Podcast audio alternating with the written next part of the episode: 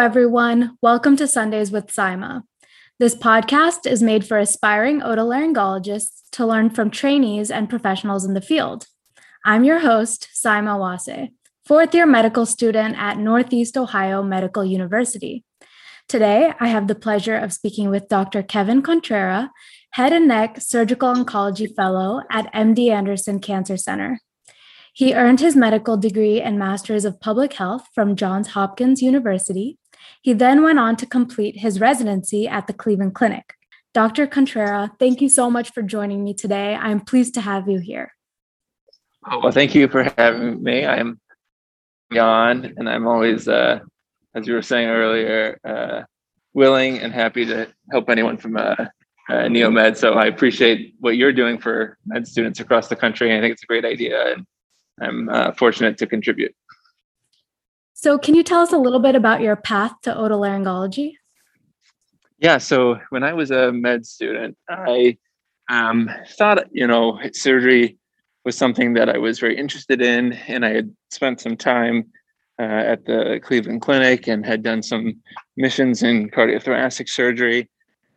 And I really loved the cardiothoracic surgeons I know, but I had also thought to myself, um, maybe that's not exactly uh, where you know the type of uh, surgeon or surgeon I wanted to be. So I was sort of approaching medical school from that perspective, and I actually knew absolutely nothing about otolaryngology when I started. And we had this lecture on uh, cochlear implants uh, that was done by uh, John Niparko, who was the head of essentially hearing at uh, Hopkins when I was there. And I had a grandfather who was simultaneously struggling with his hearing aids. He was uh, profoundly hard of hearing and he always had cerumen impactions. So, you know, they wouldn't, um, you know, fit and then he wouldn't wear them. And, anyways, so I reached out to Dr. Niparko after the lecture to, you know, ask about candidacy for my grandfather. And then he uh, was like, "Oh, you seem really interested. Why don't you come join me in clinic?" And then clinic led to OR, and then I really just saw the whole um, impact that he was able to have on patients from a quality of life standpoint. And that's definitely mm-hmm. true for all of otolaryngology, where it's not just you know your ability to help someone hear, but to help them smile, to help them speak, to mm-hmm. help them swallow. These are all very meaningful things that even to this day, as now a cancer surgeon, I, you know, am, am very uh, focused on when a patient, you know, comes into the office. Right. And now, as a cancer surgeon, you're not only dealing with quality of life, but also improving quantity of life. So, what attracted you to head and neck surgery? Yeah, you know, there's um, there's nothing more, I think, meaningful than being able to treat someone's cancer. I think it's often patients are among their most vulnerable and trusting, and and you're able to make what I would say the biggest impact on their lives. And so when I was uh, training, it was even really before I was spending much time in the operating room, although obviously the anatomy and the surgeries are really cool. Um, just being in clinic with one of my mentors, um, Brian Burkey, I remember he'd be there till, you know, six, even seven at night, um, try, just trying to help a patient sort through their, you know, recent diagnosis. And I, and I would come home and I would just be so energized by um, the time I would spend uh, with him and um, just be, you know, really excited to do it all again the next day. And I thought to myself that that's obviously um, the path for me um, and still to this day, I feel absolutely you know energized to wake up and even though it's early in the morning to go around. And it's often the most demanding of the specialties within otolaryngology, but I think it certainly is the most rewarding um, if you're you know willing to commit yourself to the betterment of patients. Right, and the fact that you're excited waking up every morning, going to a job that is that demanding says a lot about how you feel about the field. And I think a lot of the head and neck surgeons that I've met do share that sentiment. Yeah. Yeah. Absolutely. So, going back to kind of your medical school days, you were heavily involved in the AMA. How did that influence you at an early stage in your career? Yeah, so I was always interested in policy. Even when, like, in college and stuff, I was uh, in student government, and um, I've always sort of had a um, big picture perspective on things. It's part of what I think drives a lot of my research thinking and um, kind of work that uh, sort of ancillary to my daily patient care, but helps, I think, make me a better uh, clinician. And so the AMA seemed like an obvious option. You know, they had come to give like a presentation or something, maybe my second, uh, first or second year. And um, I uh, was like, cool, let's go to a, a, meeting. I think it was like in New Orleans or something like that. Mm-hmm. And then when I got there, I saw a lot of the good work that was being done from a policy perspective, because a lot of the big changes that you see, uh, certainly on a national stage, but actually even on a state level, there's sometimes even more you can get done from a health policy standpoint. And I just felt like that. I just always kind of gravitated towards that. Mm-hmm. And so I ended up um, kind of working my way and um, serving on a number of um, committees and leading um, groups of students and a lot of like advocacy efforts. At the time, um, the big push was to try to cut funding for graduate medical education, which is the way that residencies are mostly funded.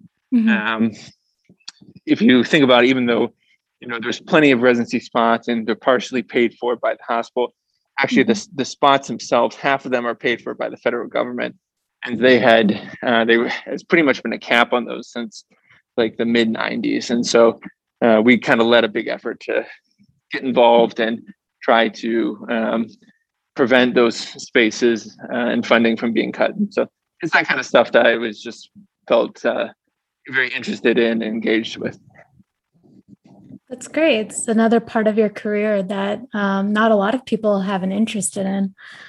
Um, and you also earned your MPH, I believe, between your third and fourth year of medical school.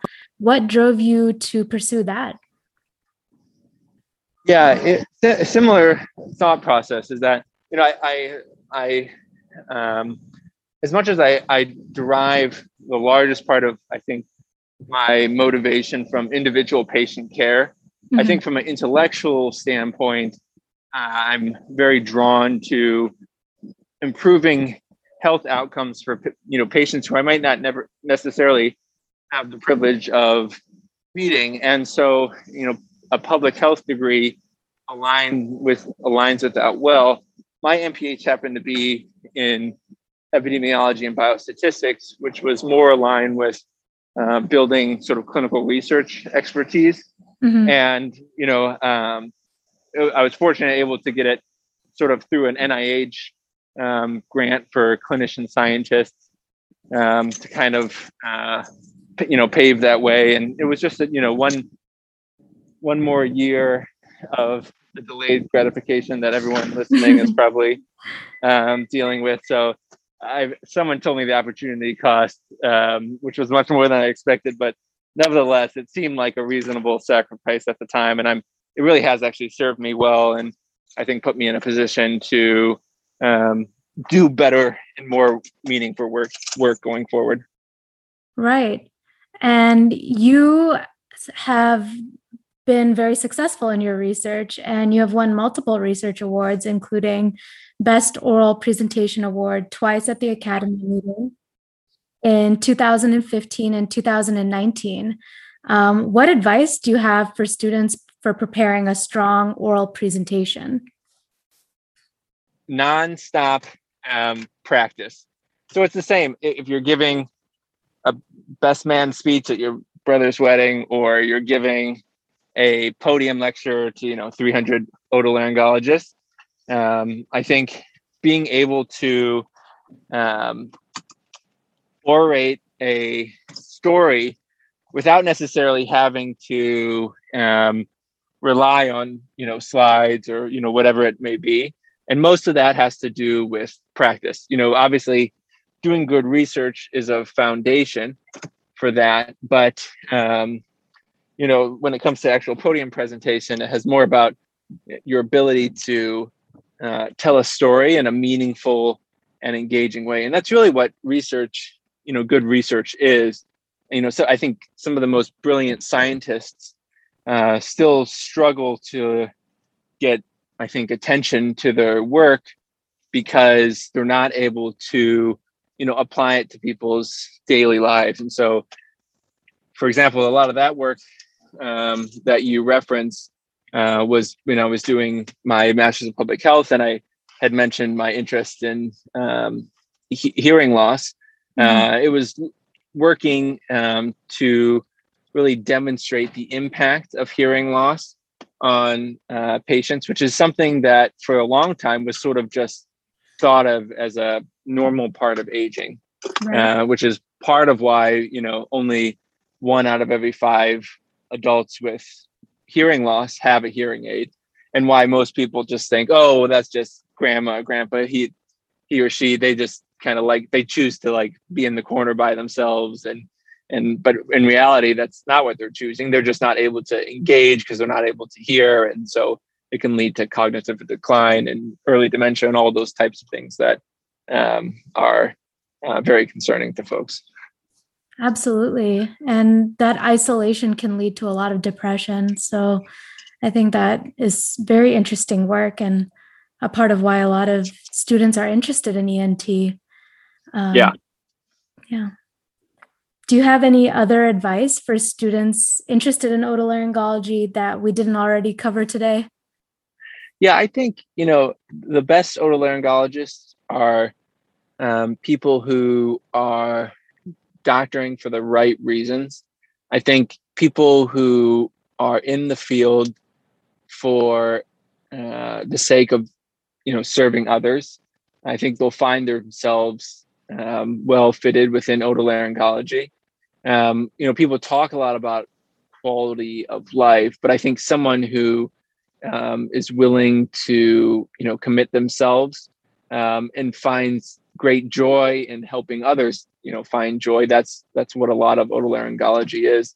Uh, i think those types of people will be well suited within the field and as long as uh, i think you should you know invest in those things and um, you know explore what surgeries and things that you find really cool, but focus, I think, most on you know what um, gives meaning and um, you know for those who are looking to be involved in the field and take on leadership positions or do research i think seek out those things that um, you know bring you joy and you find meaningful and, and then the you know the awards and things like that will come uh, hopefully soon to be matching for some of you uh, and all that stuff will come i think uh, secondarily that's great um, so we covered a great deal about your path to ent um, your interest in policy and research and we heard a great piece of advice from you about finding joy in your career and maintaining that in order to be successful in otolaryngology. So, this concludes this Sunday's episode of Sundays with Saima. Thank you to our guest, Dr. Contrera, and to all of my listeners for tuning in. See you next Sunday.